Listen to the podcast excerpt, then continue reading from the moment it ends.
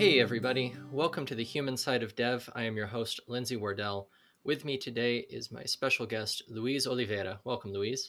Hello, hello, hello, hello. How's it going? It's going all right. How are you doing today? I'm doing fine. Um, just trying to not lose my mind, as everyone else, I suppose. I mean, it's it's a good thing not to do. Uh, I, I like having a mind, Yeah, yeah. It's, uh, it's surprisingly useful. especially in our industry. like the mind is all you have in our industry. It's true. Luiz, would you mind briefly introducing yourself? yeah. Um, so I am based in Brazil, center west of Brazil, and I'm a developer. Uh, at first, I actually started college on a energy engineering course, but then I changed to computer engineering, which was a good idea because I was failing a lot of classes. I had like 11 field classes. Um, so actually, this says a lot about me. I start stuff, I usually don't finish them, except for computer science related stuff. That's sticking still. What got you interested in uh, switching to computer science and, and software engineering? S- yeah, so it was a specific class because in any engineering you're gonna have like algorithms one, and I took that class, and uh, the teacher she was like, "Oh, you're actually kind of have kind of good at, at this. Don't you want to try like uh, be in other classes in computer engineering?" And I ended up like changing courses. Uh, but I always had some interested in, interest in, in computer science. Like when I was a kid, I started making games with multimedia fusion Love it. too. yeah, it was amazing. It surprisingly taught me a lot about programming, like events and stuff, and all that knowledge kind of helped me later. Um, yeah, so I, I kind of always had an interest in computers. Nice. I I share a similar background where uh, I remember like middle school and high school playing around with multimedia fusion in the games factory. Uh, Yeah, Pri- I, exactly. I was primarily making Sonic the Hedgehog fan games at the time. I was trying to make Mega Man X um, Nice. fan games, and we had this uh, cool Brazilian website. I didn't know English back then. Um, Brazilian website with through um, tutorials. After some time, I, don't- I don't even re- remember the name because the site the site went went down, and I just don't remember anything like the names. But it helped me a lot, and that's one of the reasons why I try to make a lot of Portuguese content online. I have a YouTube channel. I taught game development for a while there, and I'm involved in a project called Code for Doing, uh, which is for developers trying to learn web development. So I'm almost always trying to make Portuguese content because of this. Yeah, it's something that we don't think about the people who grew up just speaking English. Like the content is Yeah. readily available for everybody, and all the programming languages are written with English in mind.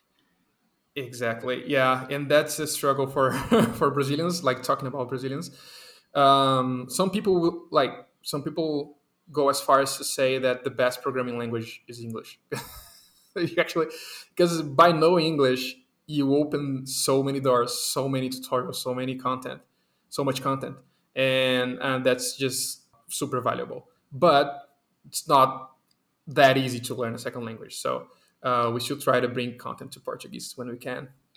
So I'm I'm curious as again as somebody who grew up speaking English, from your perspective as you're as you're trying to learn programming, especially at the beginning, what was it like having to to deal with for loops and built-in function calls, you know, the standard library for various languages, all being in English? Yeah. Uh, when I started to actually write proper code and not just like events spreadsheets on Multimedia Fusion, uh, I already knew uh, the basics of English and I could understand most of the words. And I, I, I've always been curious, so when I didn't know a word, I would like look it up. but it helps because the words are usually self-descriptive and helpful in that way. And I can see how many of my Brazilian people, let's put it that way, uh, would struggle with that. But yeah, I didn't have that problem too much because I've I've been learning English slowly over time. Like even nowadays, I try to practice my pronunciation and stuff. Uh, but since I was a kid, I was interested in looking up phrases and words and whatnot. So I, that doesn't answer your question because I actually didn't have that problem. no, I mean it does. It, it answers the question in that you didn't have that problem because you were you were coming at it and you already knew some English. Yeah, yeah, yeah.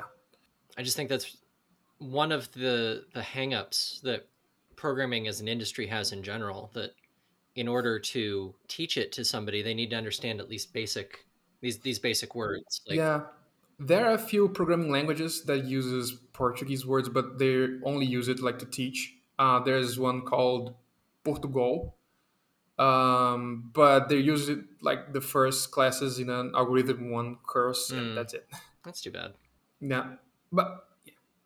It's just it's the state of things. I wonder like how it's like for people with vastly different languages like Mandarin, Japanese, or something. Yeah, that's got to be that's, that's got to be a challenge. gotta, that's got to be a challenge. Yeah.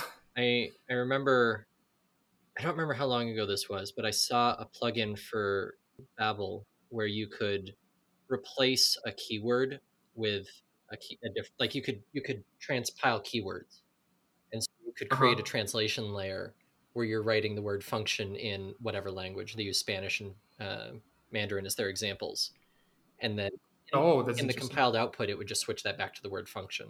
I cannot find that plugin, and I know babel is kind of not as popular as it used to be. But I think something like that would be really cool. Yeah, and it would be useful to like uh, for teaching purposes.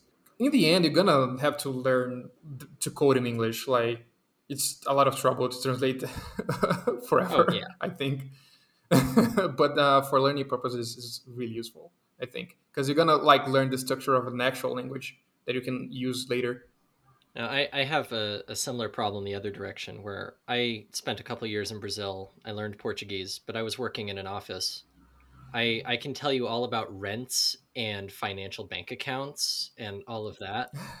But trying to talk about programming, I'm I'm always unsure what words get translated, what words don't, what words are just spoken oh. with an oh. accent. There there was a podcast, I can't name it at this point, but I was listening to a, a Brazilian podcast on programming and I I heard them using like Frontienge and stuff like that. yeah, Frontienge. Yeah. Uh, I was I, I wanted to ask you like how much Portuguese content you you consume like on a daily basis. Do you follow any specific YouTube channels or Twitter accounts or anything? At this, it's not as much as I would like at this point. Um, primarily, I'm following people on Twitter and Mastodon, and uh-huh. reading, uh, and then talking with coworkers and I have a roommate who's from Brazil. She's from Sao Paulo. Cool. I, I, I get some practice that way, but I don't I don't consume nearly as much Portuguese content as I would like. The uh, one of the big problems I have is the podcasts that I, I typically listen to. It's I, I can listen at a normal speed, and you know people are just having a conversation, so it has a normal flow. The couple Brazilian podcasts that I listened to, it felt like all of the gaps between sentences were cut off and there was background music and it, it made the whole thing a lot harder to like parse and understand as I was doing something else as as as, as a non-native speaker. Okay, okay, okay. So yeah, that's probably more to do with uh, the how used you are to listen to the language. I I think like I would imagine to the subject maybe. Yeah, because I, I felt the same way when I was learning English and trying to listen listen to English stuff, and I feel the same way trying to learn French right now. like it seems like they speak so fast, but it's probably just because I'm not used to it. I think that makes sense. So interesting, all the different content that's out there that is is just in all these different languages. And Coming back to what you were saying, you were creating this Portuguese content because there isn't as yeah, much. I, I think that's the main advantage of knowing another language. Just sheer amount of content you get and culture and, and entertainment and whatnot. That's why I'm trying to learn French as well uh, and I wouldn't I wouldn't stop there, but who has the time? I know that feeling. Who has the time? I know that feeling. Um, so I'm curious more about the the game dev stuff that you've done. Like you said, you have a YouTube channel where you were talking about that. Um, yeah. If I remember right from our previous conversations, you you use the Godot engine. That's correct. For some reason, I always like to try and make games. I still do it as a hobby, uh, and actually worked as a game developer for a year and a half about that time. And I used mainly the Godot engine, but I also used the Love framework, which is in Lua. Lua, which is a great programming language developed in Brazil, which makes it the best programming language Absolutely. in the, the best one, at least from my perspective. Take it with a grain of salt. but yeah, so I have both a professional and a hobbyist um, experience as a game developer. The Godot engine is a, it's an open source game engine. It's very lightweight and simple to use. So I recommend anyone interested in taking a look. It's actually kind of big right now and growing fast in, in usage, the Godot engine. But I, I was there before it was cool.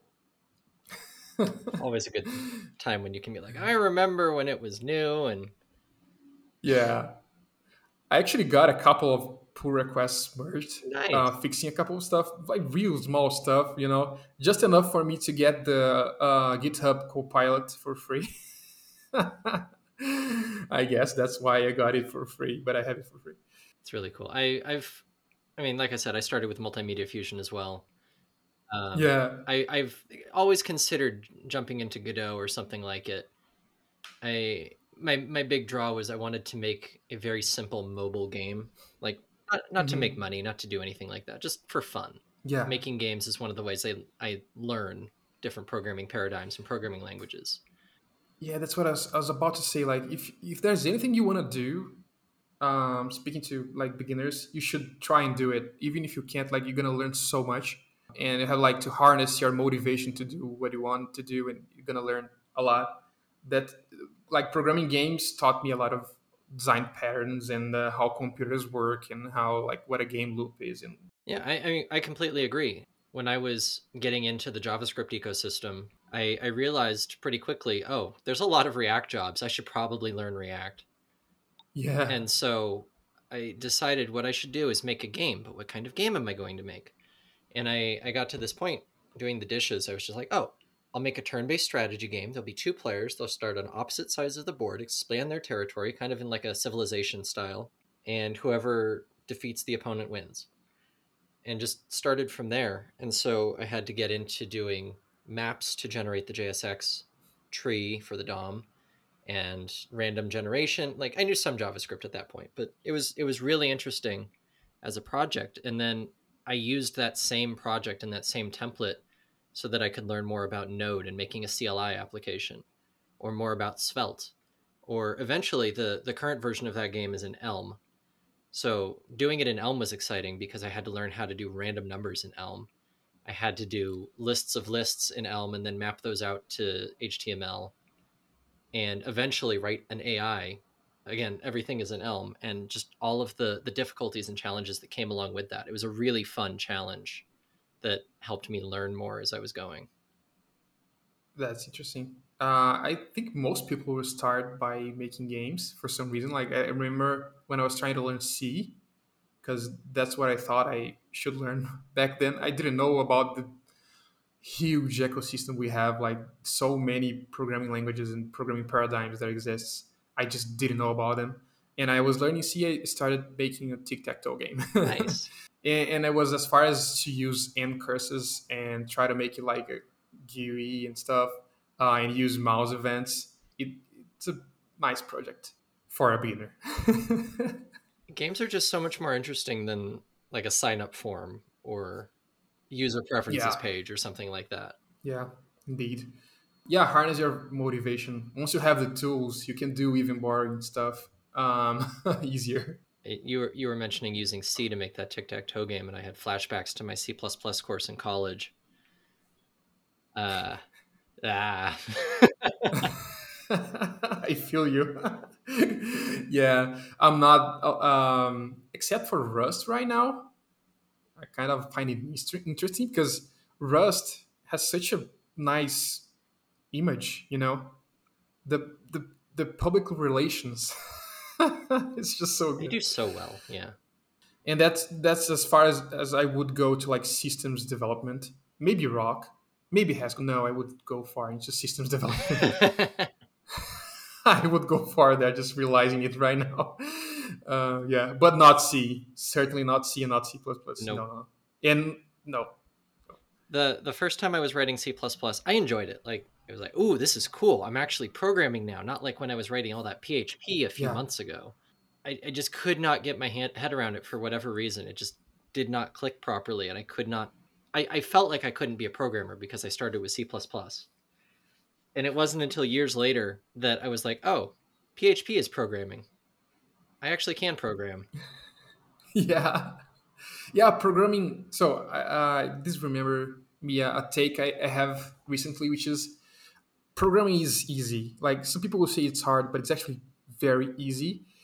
But it's kind of easy for everyone. So if you spend a lot of time doing it, you you get real good at it and that's when it becomes hard. So it's easy to do but it's hard to do professionally because it's easy for everyone. So it's kind of competing with other people doing an easy thing. But one afternoon you're gonna have a, you know a program an executable it's gonna execute it's gonna like instruct your machine to do stuff and you can make games.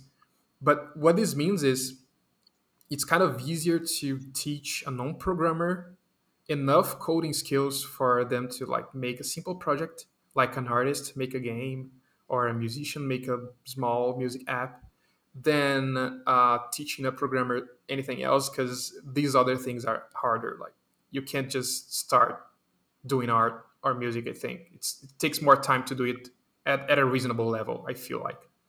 Don't know if you agree. I can see that. I can see that. Because to get started with JavaScript, for example, you just need to do a console log hello world and yeah. build up from there. It, it's something that I don't know if it's the, the difference between logic versus creativity, but I feel like mm. the hmm. skills build up in a way that's a little easier, at least for my, my brain to understand. I, I'm also very into music. Uh, I enjoy singing. I'm learning guitar, but art and painting and drawing is something that's always been interesting and I can never I, I don't feel like I can progress in my skills. I, I, I reached a roadblock years ago and I haven't found the right way around it yet. Yeah, it's like a plateau, right? I'm at a plateau on my guitar skills for 10 years. Yep. yeah, I, I feel you. So I am also curious. You you made a comment before we recorded about having some views and takes on uh, social networks and I'm assuming social media and how that can impact mental yeah. health. I'm just I'm just curious it's, in your experience with that. Um, obviously, I have my own opinions, and I just I just want to hear yours as well. Yeah, cool. Uh, it's it's been a theme in my life right now because I just spent so much time in, on, on TikTok, and before the reason why I started TikTok was because it's a silly social network, and I wanted to make fun to, to just have a lot of fun with it in it because there's no family in there, no one who knows me. But then I got hooked. uh, not only TikTok, of course, uh, Twitter and Reddit as well. I would scroll forever, scroll forever and ever. I just, just kind of uh, worsened my attention span, but that's not the only thing. I felt like I was losing too much time to these things. Like I would open this social networks for 15 minutes and I would end up losing like three hours. I installed like this app on my phone that will tell me how much time I'm spending on which things, and I got revolted. I was like, I can't, I can't be spending like three, four hours a day on these things. So I started trying to like drop everything. For, for, for some time, I uninstalled everything. I actually installed a blocker on my browser. And the reason I wanted to to talk about this is like I ended up figuring out that I have ADHD, and apparently social networks are even worse for ADHD people. And I have a project called Lemeno, which is I'm using right now, and we're trying to make it into a product that actually helps you with that a bit. Where you like your timeline ends, you have the new content, you go through it, it's over, and you don't have infinite scrolling, which is helping me a lot. And I feel like this is a modern and important subject to talk about. I don't know if younger people will grow up used to it and not have the same problem I don't know. I, I will share my personal opinion of I appreciate it, especially during the pandemic, but also I just want it to go away. Yeah, exactly. It's exactly it's such a time sink. It is. And I know exactly what you're talking about with the the scrolling. Um I I do my best to like in the morning I, I have I try to have a routine and get out of bed. You know, my I, I wake up, I do Wordle to like kickstart my brain then my goal is to get up, do breakfast, and, and start moving for the day. I when if I'm really tired, I'll just be like, I don't want to get up yet, but I don't want to go to sleep. I'm just gonna scroll. It's not good. It's it's not good. And ironically, I saw a real nice take on this, which is we're not in the information era anymore. We're kind of in the filtration era. And I started thinking, like, a lot of stuff I'm watching is, is things I want to watch. I really enjoy watching. A lot of them are not. But let's pretend I can just like filter only and just only things I will benefit from and I will have a blast watching and consuming, right? Or reading. Even if I get only the most, like the things that I, I like, I don't have enough time in my life to go over all of them. so I think there's more interesting stuff, uh, more interesting content than I have time in my life to watch or consume. So I just have to decide to stop somewhere, and anywhere is good enough because I'll never go through it all. Even more now that we have algorithms presenting you new stuff all the time. I like that that it's it's the the filtration now instead of information. Yeah, and there's no enough filtration, you know. You have to be your own filter, which then becomes its own job, especially when you're using multiple platforms. Like TikTok at least has an algorithm that tries to figure out what you're looking for. Yeah. But and you know who's right? RSS readers are right. Oh, absolutely. this should be the norm. so I'm, I'm I'll share an experience I had when I was in Brazil. I, I kind of just wasn't doing the my normal routine from when I was back in the US. I had my Google Reader set up. I had my feeds, and I was like, "Oh, good. When I get home, they'll be there, and I can I can focus on that." But right now, I'm here. I want to be in the moment. I got home, and Google Reader was gone. They had retired it. Yeah, lost my entire collection of curated RSS feeds. I've never used it, but a friend of mine that is helping me build Lemeno, uh, that's the reason he started. Uh, we started this app. He he used Google Reader a lot, and he's like an orphan of Google Reader as well. Google killing products is a whole other topic that we could get into, but I'm I'm curious if you don't mind sharing a little bit more on this uh, new app you're working on. Yeah, it's uh, Lemeno, L E M E N O. So it kind of comes from let me know.io. Uh, I'm gonna see a cool landing page. It's free. You can just use it. We don't have a we kind of have a monetization plan, but no one has ever paid us anything yet. But maybe someday. Anyway, you, you can you can like look for YouTube channels, Twitter accounts, and some Instagram pages, uh, and you can add RSS feeds as well. It will bring like everything into one timeline. So the difference from an RSS reader is that we are trying to use APIs to fetch data from other places as well. You can build like views and mark stuff to read later. So it's it's getting in a, into a nice shape. And I think it's nice to use as well, both in desktop, desktop and, and, and mobile. This looks really cool. I will admit I had some a similar idea, especially as uh, Twitter was being picked up by Elon Musk and started seeing the layoffs and the, uh, shall we say, uh, not ideal circumstances behind their infrastructure. Yeah. And I was just thinking it would be really cool to have something that looks and feels vaguely like Twitter, but that's just based on RSS. Like Mastodon is cool. I, I like Mastodon. I enjoy it. I've actually incorporated it into my own website. So you can go to uh, lindsaykwardell.com slash at lindsay and you'll see my mastodon posts. But rss is the best form of decentralization because everyone can just have their own content their own sites. Doesn't matter what they're using there's this unified api to communicate what you're doing and what's new. And i think that should be the norm, a unified API slash protocol where, and I know a lot of people are, working on this kind of stuff. Like, oh, I can't remember names to save my life.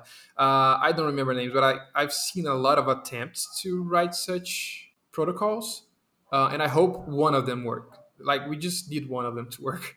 Uh, RSS is, is good, but it's also old uh, and will not support some of the stuff we have right now, like I don't know, comments, liking, disliking, yeah. anything like that which people are very used to. Yeah, when I switched to a different uh, RSS reader, that was one of the first things I noticed is people could like uh, different posts. So I would mm-hmm. be scrolling through my RSS feed and I'd see, oh, 900 people liked this post or favorited it or whatever, and I'm like, yeah, what what is this? RSS doesn't do that. And it was because I was in an app and everyone had an account. There there was some level of curation, but at that point, it's not distributed. I see. Yeah, but like it's just like with email, right?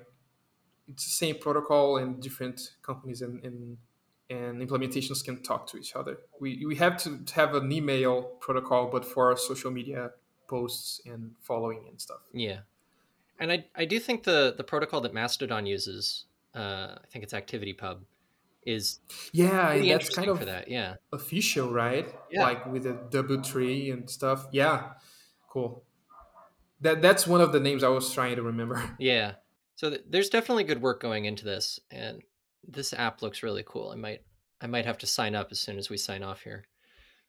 Yeah, and you only need your email address. Actually, you were not even asking for a token anymore because we wanted to like reduce friction. Mm, Time to start is zero, so you just type your email address and and you're good to go. Oh, that's really cool. It's passwordless after anyway. Yeah, passwordless is this isn't social media specific, but passwordless is a really cool direction that things are going. I love it. I- yeah, I- I, love it.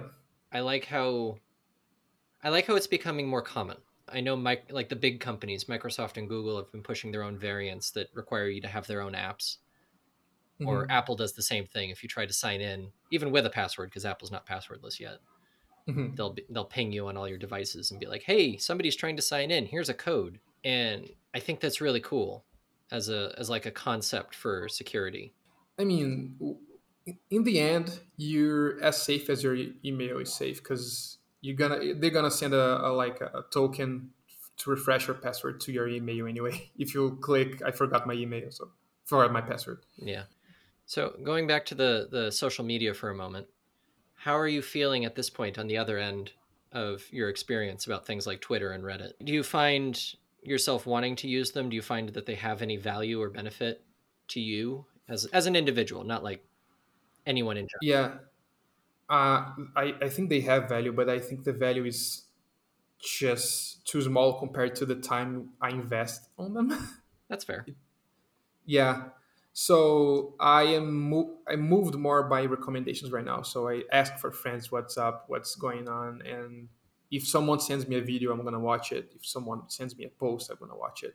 Um, and sometimes I will spend just a little time on those platforms, but as less as I can because they're also good for like getting informed of what's going on. I wouldn't know about USA like shooting up balloons if it weren't for Twitter yeah and that's an interesting topic I I also have really appreciated Twitter, especially, but um, all of the social media that I've been looking at as the big tech companies have been going into layoff mode uh, at the start of Mhm. 2023.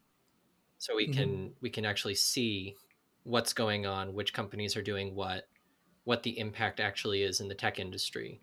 That's a big disruption, and if we didn't have any news about it, uh, that was Yeah. readily available, like yes, n- some newspapers are going to be talking about it for a bit, but on social media, you can see individuals who are going through that experience and being able to, say, Yeah. yeah, I worked at Google, and then suddenly my email was shut off, and I knew I was laid off.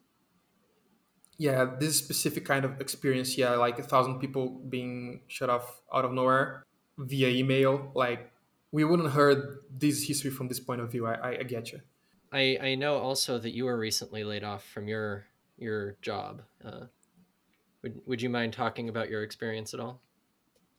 Yeah um, my experience was was a surprise uh, but it seems like it was a surprise for a lot of people even uh, managers. So it seems like it's it was like a spreadsheet decision decision and i don't mean this in a bad way like you can't beat spreadsheets. If the numbers are, are red i don't think you can do anything about it because like I, I i would rather uh, be laid off or laid off than not receive my salary for example right what are the other possibilities right if the company can't um, support the, the the the employees right now I am lucky enough that I'm fine. Like I, we are very privileged in tech with our salaries, so I could make a, a good uh, backup money and stuff. So I'm fine, and I'm looking for other jobs. I got a few interviews incoming, so the the tech industry is not like stopped. a lot of people is still hiring, uh, but I, I I love my job. I would go back if I could, but that's that's that's what it is yeah, the bad thing was how I was surprised. I didn't see it coming. That's the bad part because if I had uh, any notice, it, would like easy on my life a little bit. Yeah, that's the hard part. Is the depending on the way companies do layoffs, they're either you know it's coming, and so you're anxious for an extended period of time where it's out of the blue, mm-hmm. and I guess I'm on the market now. Uh, yeah, yeah, uh, but I've seen some graphs that showed how many people were hired during the pandemics and comparing with the layoffs and kind of we, we're still overall we're still green kind of like more hiring than than layoff uh, just to say that some people got real really um, pessimistic with the market but it's not it's not bad at all. It's just not bonkers right? It was bonkers. Now it's it's good. Yeah. And i feel like. and and like you're saying hopefully there are enough uh, places that are still hiring yeah. it's, it's going to be a temporary setback for most people not it's going to be bad for juniors you know? Yeah. Juniors developers are going to have a bad time right now. Yeah i i worry about junior developers. Because i there are so few companies that are actively looking for juniors. And it's it's difficult because they need jobs in order to get started. Yes. But in order to get started right you need a job that's actually going to support a junior developer exactly. mentor them and train them so that they can then leave and get a better job. And most companies aren't willing to do that they, they don't want to they don't want to take the risk of teaching somebody how to be effective and then lose them. Yeah but they didn't have an option. Uh, i don't know maybe now they have more of an option maybe with more uh, mid-level developers out there. Uh, but eventually they'll have to train people. Like here in brazil a type of of paid course uh, took off, which was like you're gonna learn how to code in this one to two years course, and you're not gonna pay anything before you get like X plus salary. You start paying after you're hired, but it's free before that. And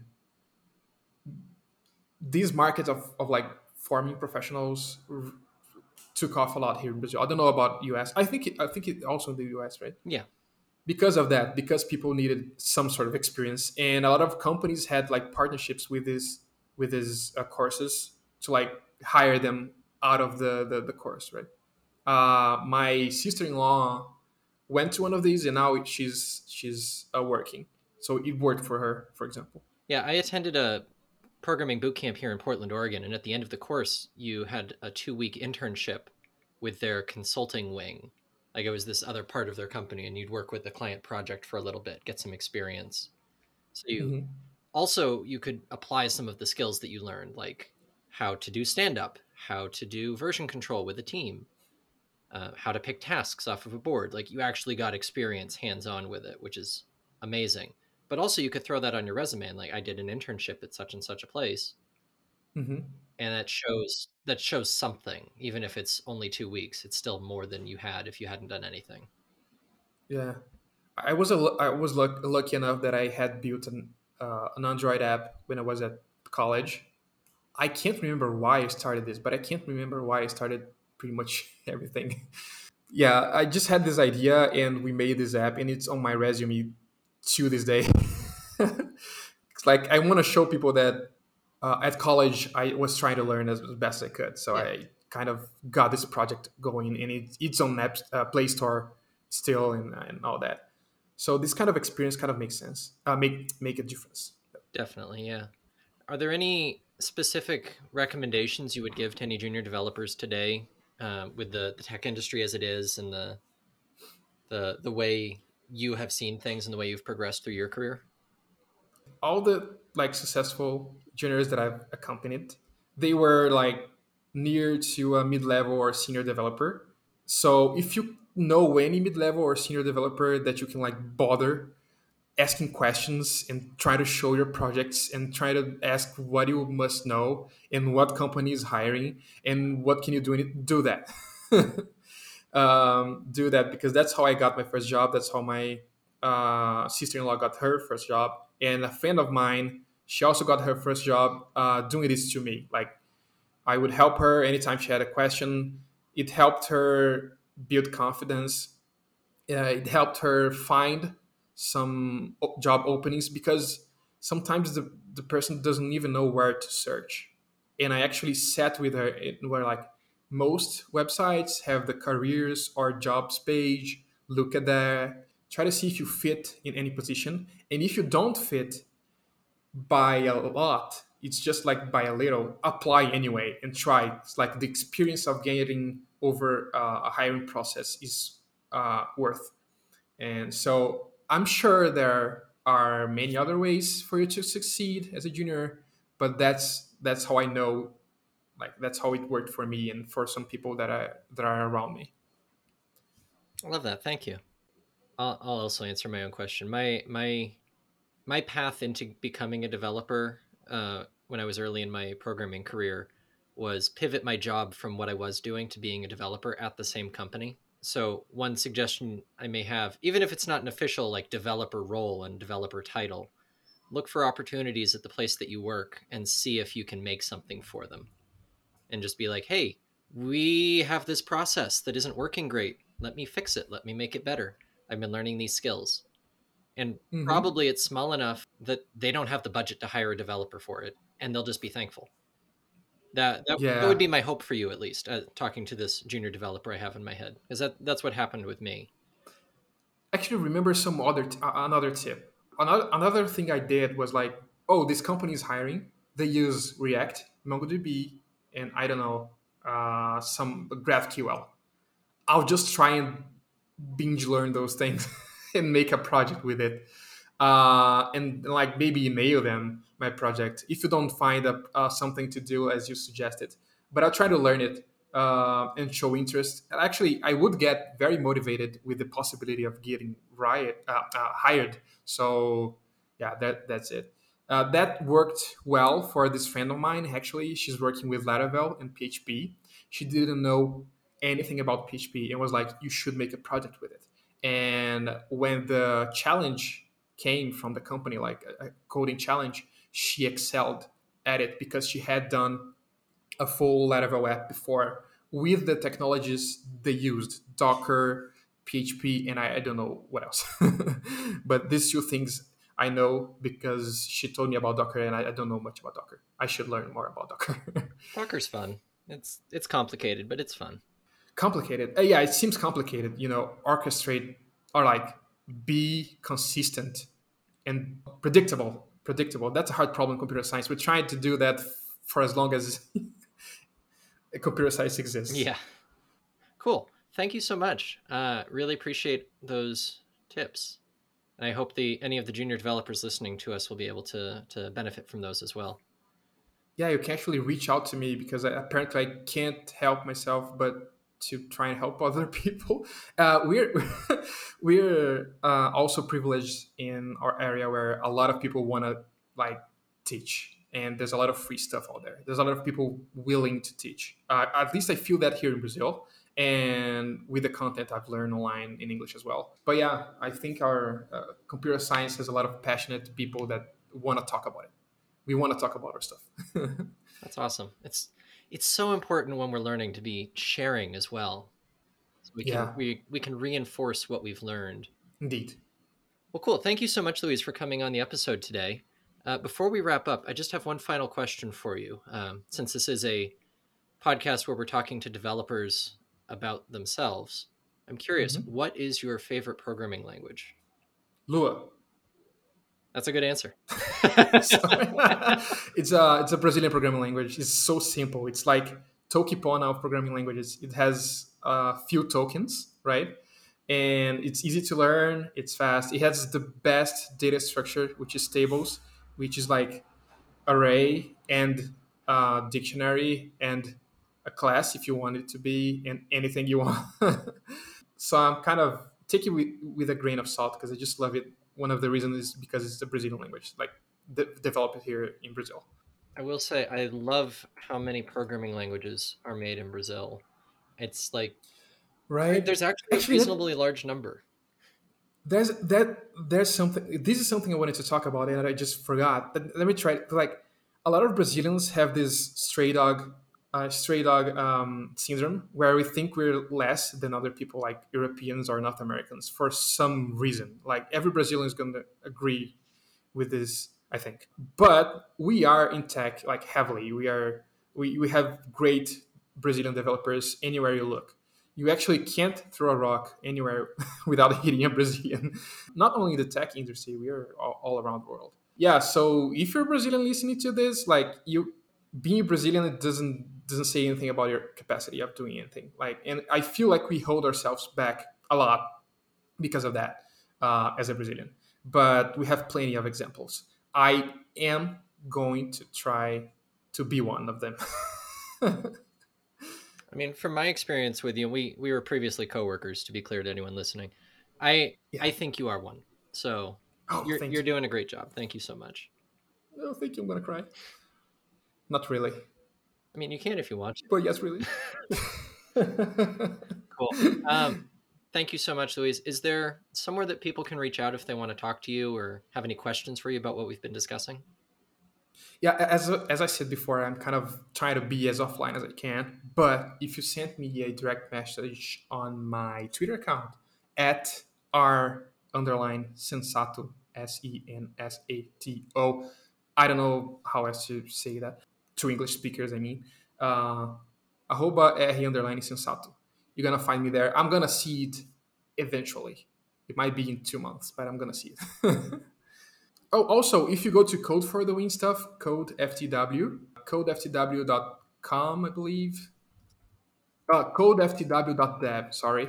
Um, you might be able to to reach me through our Discord server or or WhatsApp a group because I'm there actively trying to help the community and grow this community of, of Brazilians trying to code. Awesome. And I'm going to make sure there are notes in the uh, the posting for this episode with links to all of that as well. Luiz, thank you so much. It was a blast. Thank you. Hope you enjoyed this episode. If you would like to reach out to me to discuss anything as well, I am on Twitter at Lindsay K. Wardell. I am also on Mastodon at Lindsay K. Wardell at mastodon.social. Hope you enjoyed this episode, and we'll see you next week. Bye bye! E agora a gente vai falar em português. Em português, exatamente. O mesmo podcast, só que em português agora. Vamos, vamos falar uh, tudo de novo. Sim.